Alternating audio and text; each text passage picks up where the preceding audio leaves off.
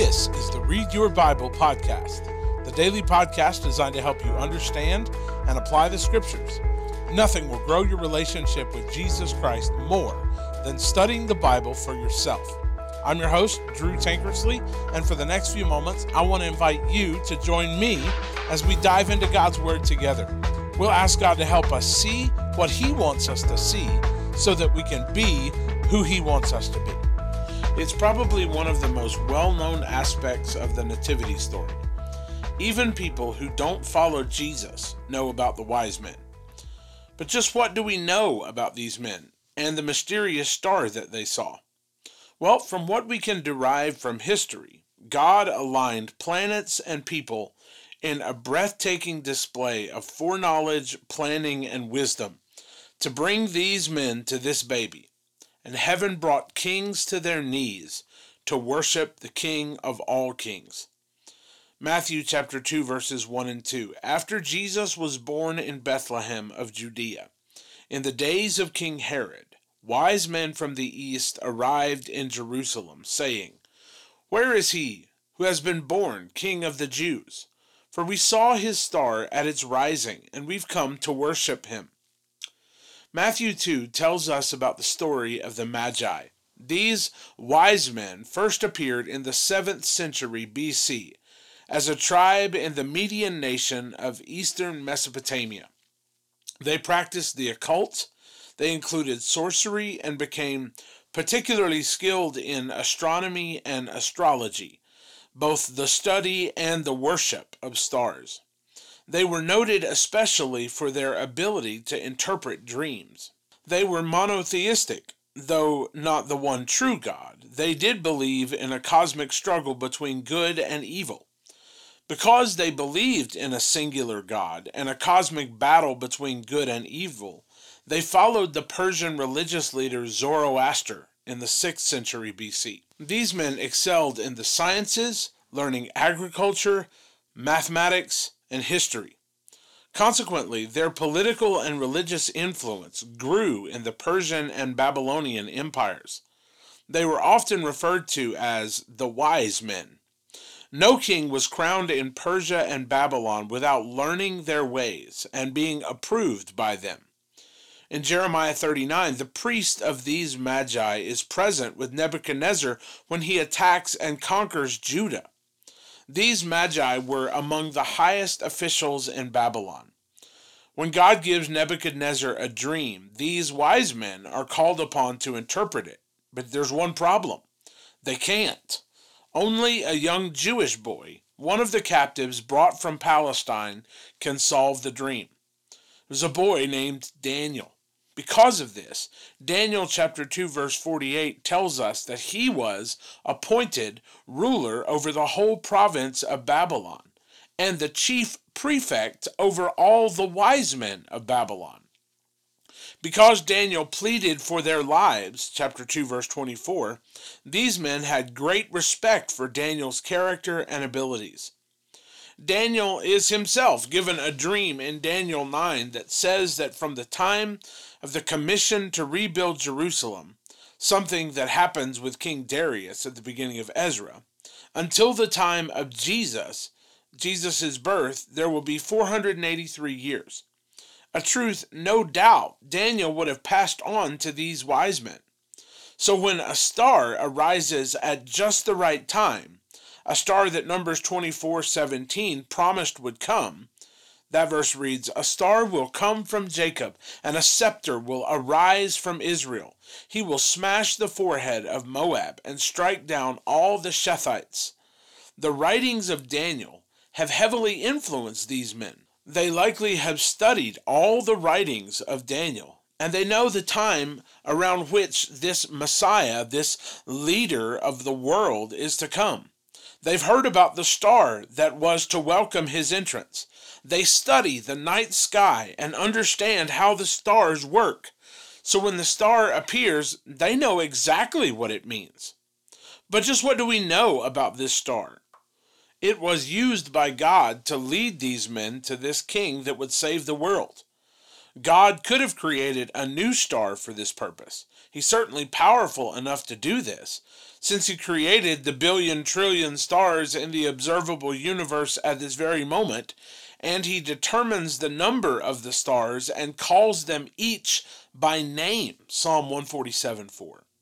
Recent evidence and computer modeling suggest that at or near the time of Jesus' birth, the star Regulus came into alignment with the planet Mercury, which would have created a super bright star in the night sky, one that the wise men could see in the east. If that's the case, Regulus is the brightest star of the constellation Leo, and Mercury is known as the king's planet. The convergence would mean that the kingly star, the scepter, had come into alignment with the lion constellation, to point the way for the King of Kings, the Lion of the tribe of Judah. Now put all of this together. God was literally moving heaven and earth thousands of years before these wise men. He aligned these orbits so that these men could see this star. The star that had been first spoken of about 400 to 500 years earlier from one Jewish captive who had been raised up in the foreign government. This Jewish captive could interpret dreams that men of their ilk could not. He saved their lives and saw visions that they were seeking to interpret. And right on time, they could see the star that led them to the tiny baby that was to become the rightful king of the Jews. This timeline, to me, is just astounding. Now, following this miracle, the story shifts to Jesus' plight to Egypt in verses 13 through 15. When the wise men arrived on the scene after God's providential direction that included the convergence of planets and constellations, a young Hebrew boy, visions, a Babylonian captivity, wise men, and not one but two wicked kings, no one knew where the king of the Jews was. How sad is it that those wise men from the east, following a tradition taught to their forefathers hundreds of years earlier, knew more about the Messiah that was to be born than the Jewish captives down the street. The only king of the Jews that they knew about was the self proclaimed king of the Jews, Herod. And Herod was a title that had been given by the Senate in 37 BC. And for the last 32 years, this man had been the undisputed king of the Jews. So when noblemen from the east arrived looking for a child to be born king of the Jews, Herod would have none of it. He commissions the wise men to find the child and report back to him a command they ignore after being warned in a dream, something that they were accustomed to interpreting. Herod was not to be outsmarted, though, so he planned what's called the massacre of the innocents. That's what Josephus called it. And they would have killed the male children two years old and younger in and around the city of Bethlehem. Now, how could Herod do this? Well, Herod was, by the end of his life, intensely paranoid. He had ten wives, and each of those women produced sons, princes, all scheming for his politically unstable kingdom. As Dr. Paul Maier puts it, if there weren't two or three collateral plots taking place before they had orange juice in the morning, you knew that something was wrong. Herod was so paranoid that he killed three of his sons for conspiring to take his throne. He then had his wife killed, his mother in law killed, and several cousins and uncles killed. Caesar Augustus himself quite famously said of Herod that he would rather be Herod's pig than his son. At the time of his death, Herod rounded up thousands of Jewish leaders and imprisoned them in the hippodrome so that they so that when he died the instructions were to slaughter the Jewish leaders so that the Jews would mourn on the day of his death. He knew that the Jews hated him and they would rejoice when he died, so he gave them something to weep over. Now, this paranoia is the craziness that surrounded the actual king of the Jews' birth. No wonder the angel told Mary and Joseph to flee from Bethlehem to Egypt. But that wasn't the only reason to run. Because God had spoken to the prophet Hosea in Hosea 11, saying, Out of Egypt I have called my son.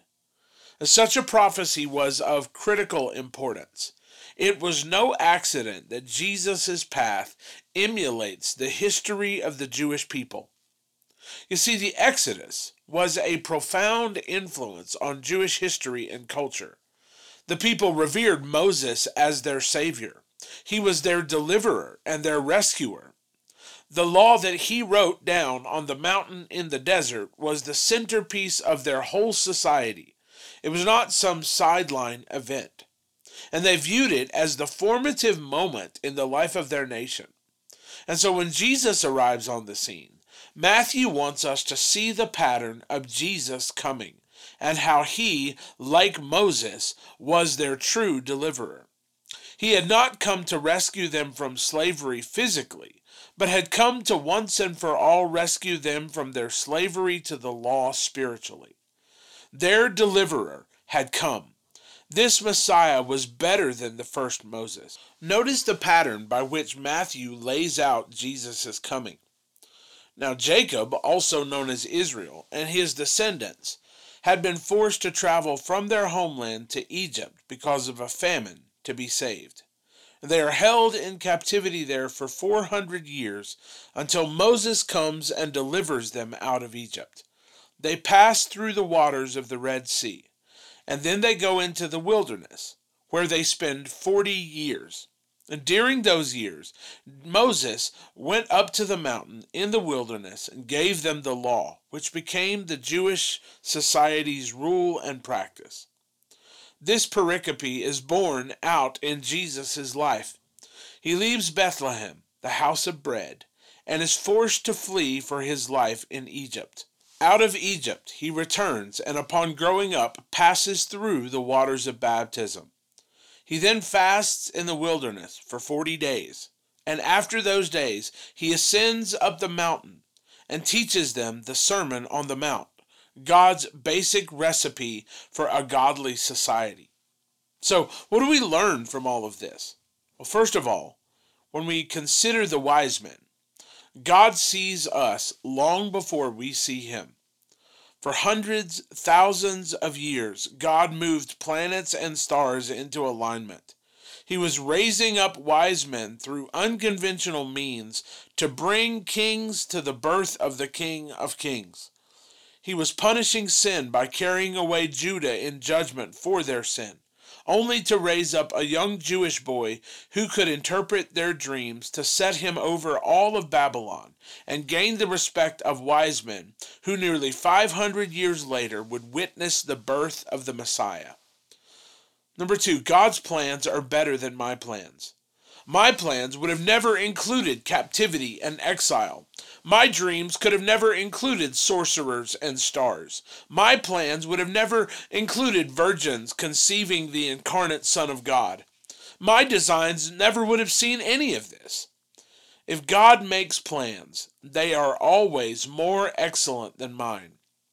So why do I question them? God does things that we can't do.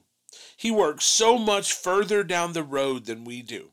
Our plans in recent days, because of the pandemic, have become so transient. Over the last few years, God has taught us some powerful lessons about our ability to do long range planning. He knows where He is leading us, though. He knows the dangers ahead and providentially leads us to greener pastures, and we should trust that. We shouldn't trust our ability to see what's ahead. Who could have foreseen a pandemic? But we can trust the God who weaves the captivity and the sorcery and the dreams of pagan kings together to inform them that the King of Kings has been born. Thirdly, when God decides, God provides. Even when pagan kings seek to massacre the King of all ages, we see the providential hand of God at work in the most heinous of circumstances.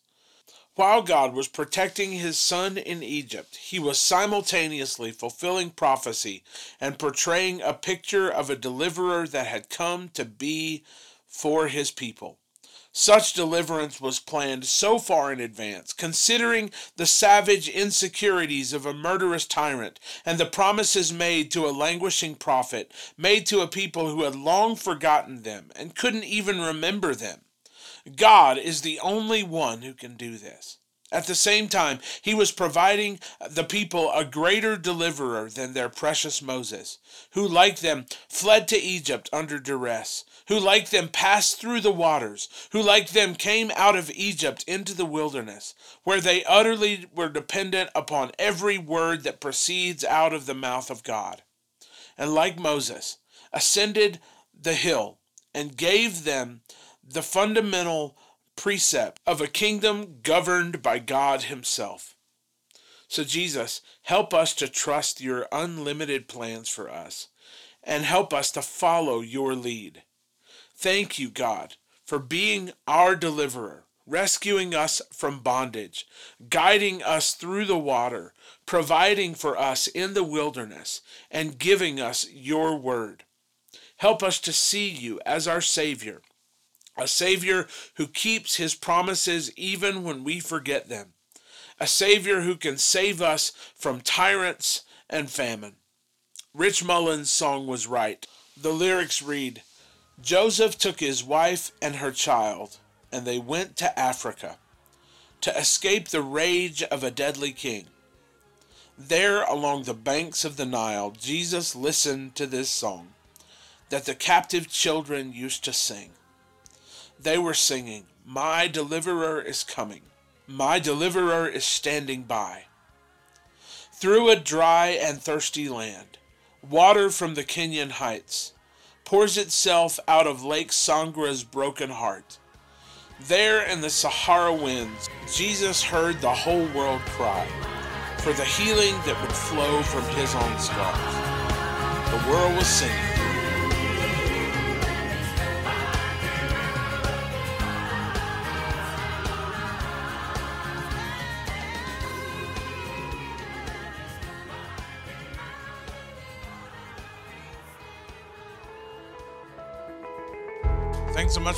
Us today for the Read Your Bible podcast. For the show notes to today's episode, please visit readyourbible.info.